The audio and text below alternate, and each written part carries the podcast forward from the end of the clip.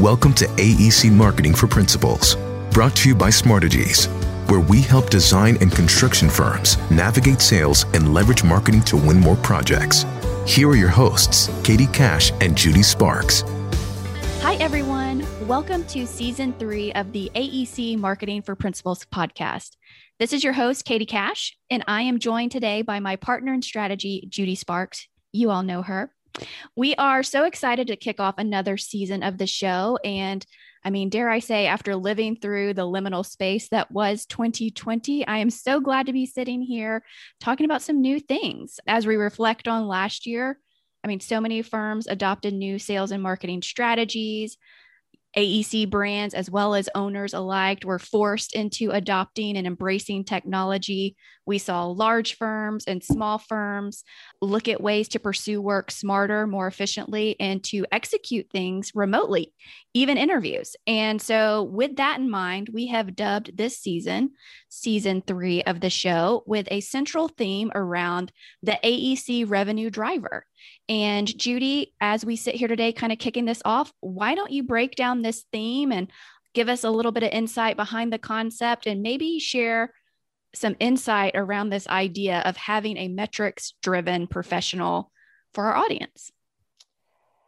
Great, Katie. I'm excited to do so. I know when you and I were talking about, you know, how are we going to theme season three? What is going on all around us? And as I was reflecting on everything that the pandemic brought to our world of design and construction and then really thought hard about how that impacted marketers i really feel like and this is not going to make me popular but i really feel like the pandemic may have been one of the best things to ever happen to marketers in our space. And let me explain why i say that. As you know our industry has been built on a relationship based sales model. And it was very much based on the ability to build relationships face to face with people. And we did that in all of your traditional ways, whether it was traditional sales calls or going to trade shows and conferences. But with COVID, all of that came to a screeching halt. I mean, I remember it was March 12th, and I sent the email to our team. I mean, I think we were one of the first businesses to say, hey, we can work from anywhere. So let's do that and not take any unnecessary risks. And um, it, in that moment, if somebody had told me that we would still be working remotely today in May of 2021, I don't know that I would have believed it. But what did it do for our industry? It rear ended us into the future. And if you're a marketer like me and like you, and we've been in this industry and just this industry for a really long time, you've had more than one conversation with your C suite about doing things differently or taking some risks or changing your approach. And everybody has sort of been struggling with I understand social media, but I don't understand its application to our world. So all of that sort of came to a critical point during COVID where finally the billable team, the C suite, the leadership teams running our companies turned to their marketers and said, Hey, for the first time, we can't do that relationship face to face business.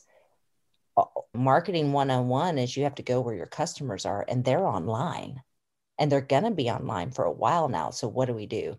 So, we saw like this great pivot that happened where there was an openness to new ideas. There were there was an audience listening to the voices of marketers in our industry saying, hey, there are other industries that have been doing it this way for a long time. And now that we're forced into the situation, it's making us really evaluate whether or not it has an application for professional services.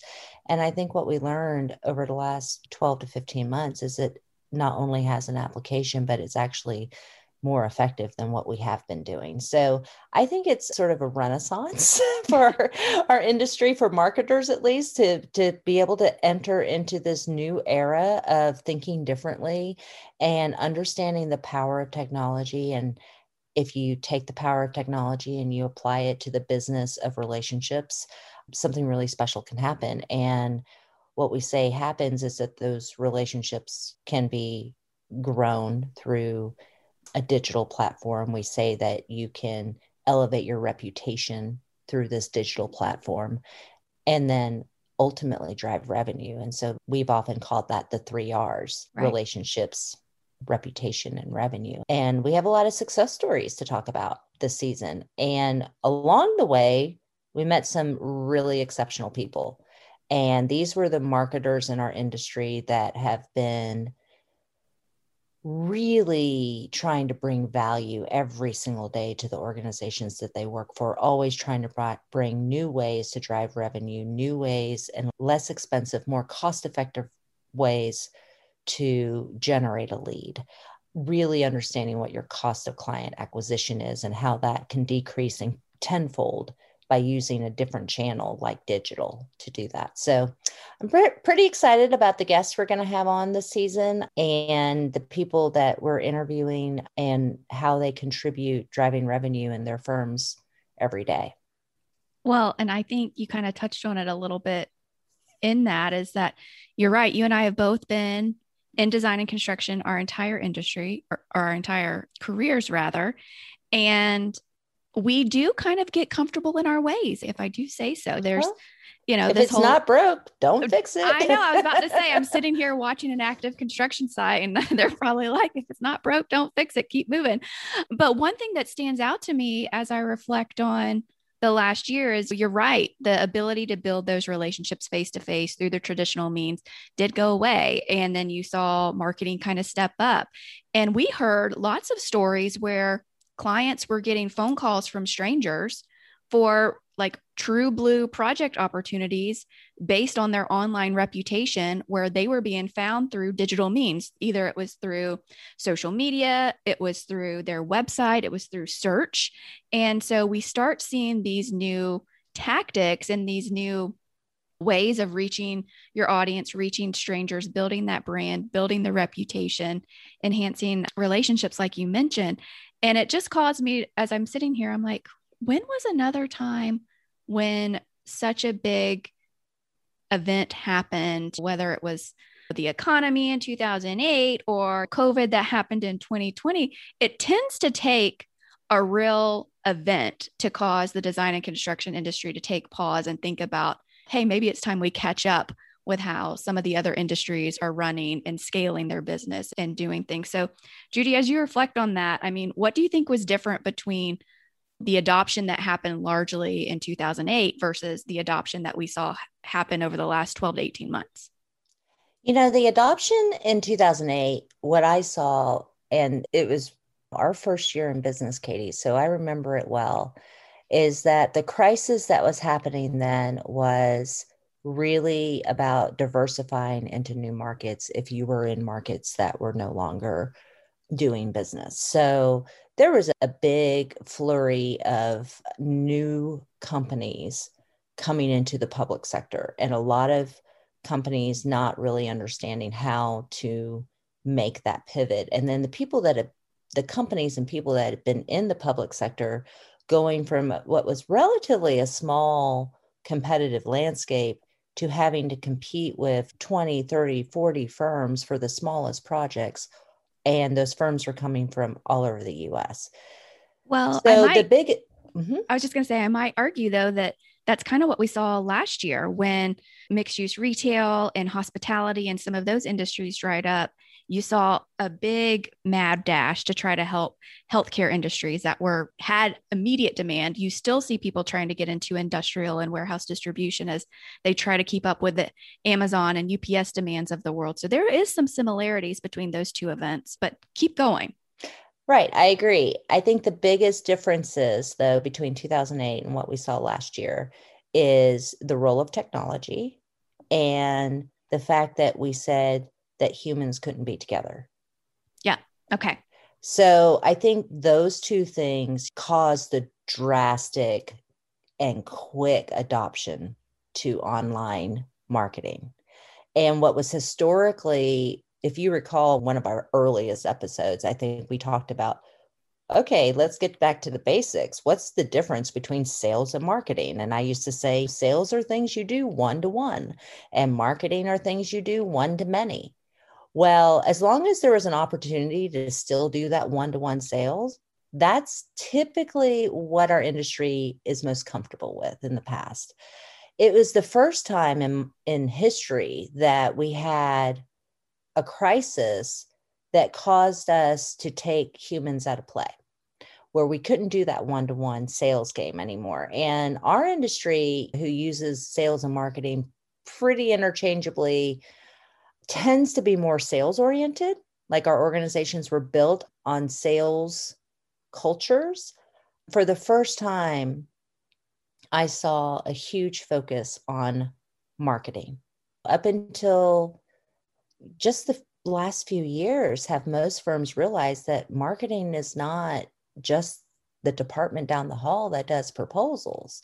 In fact, I would argue that, you know, while that is an important part of doing business and being competitive, there's so much more value that professional marketers bring to the business conversation.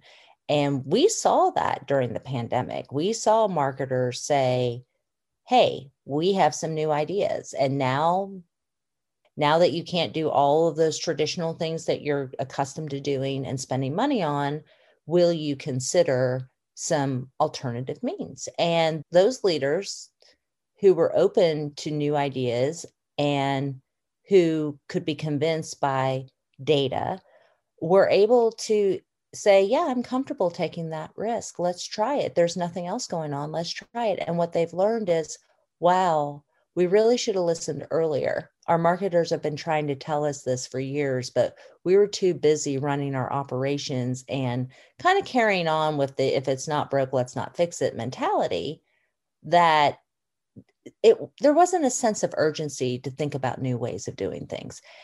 The pandemic really made everybody pause and take a look at what else is possible. And I think that we're all better for it now. It sounds like, if I were to summarize what you just said, that really, as we look at season three of the podcast, we're going to be talking with guests from across the design and construction space, marketers, principals, some other consultants.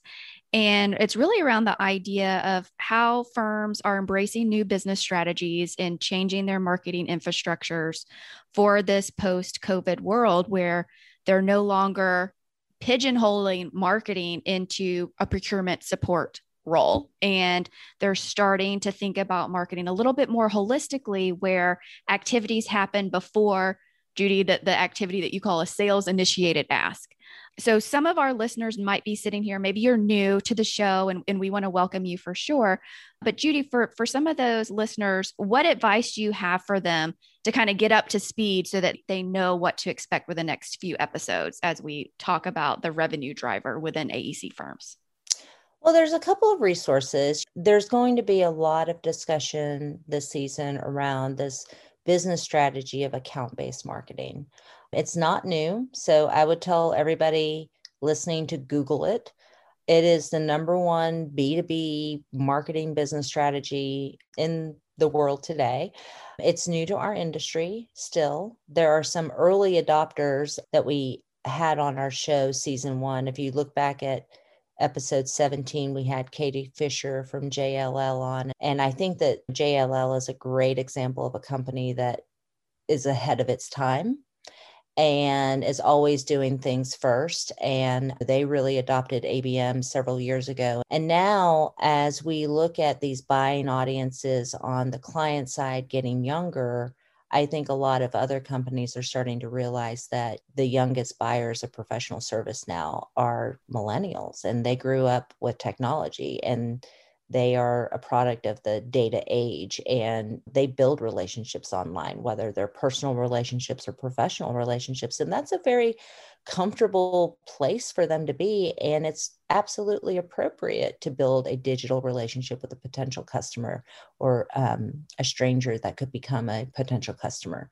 So I would tell them to go back and listen to episode 17 with Katie Fisher. And even before you do that, after you Google ABM. You might listen to the episode right before that one, episode 16, where we really give a broad overview of what account based marketing is. So, account based marketing is definitely the strategy, digital is definitely the most prominent distribution channel to implement that strategy. And I also think that just listening back on some of our episodes because I think that what we try to do at Smartegies is provide our listeners with new ideas and a different point of view to the same problem. So it's very repetitive what we do as business developers and marketers in the built environment. I mean, it's it really comes down to winning work, right? Hence our company promise strategies to win because at the end of the day if you're trying to win uh, your next project you're trying to win a greater percentage of an existing client's wallet or you're trying to win the top talent in the industry digital plays a role in that. And if you're not already thinking about digital in that way then you're probably already behind. I think a lot of companies in our industry are still using social media just to post what we call look at me content and you know that saying you blinked and everything changed and i think after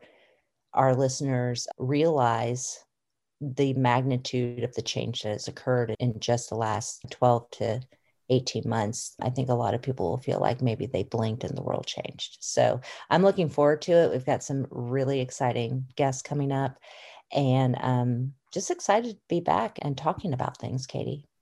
So I do think listening back to some of those early episodes on the podcast is a great way to kind of get up to speed for what we're going to be diving into this season. Another resource I would love to offer our listeners is if you go to the Smartegies website, S M A R T egies.com, we have an on demand webinar called SmartWin.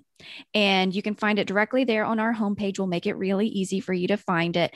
And SmartWin goes over the topic of account based marketing, like Judy just mentioned. So if you're more of a visual learner and you want something to go along with some of the podcasts that Judy just recommended, you might check out that on demand webinar. But to sum up for today, we are super excited about our season three and working with everyone in the design and construction space to help supercharge your marketing in this post pandemic world. We will talk to you soon. Take care. You've been listening to AEC Marketing for Principals, brought to you by Smartegies. If you like this episode, please let us know by visiting aecmarketingpodcast.com, where you can learn more ways to position your brand and sell to owners.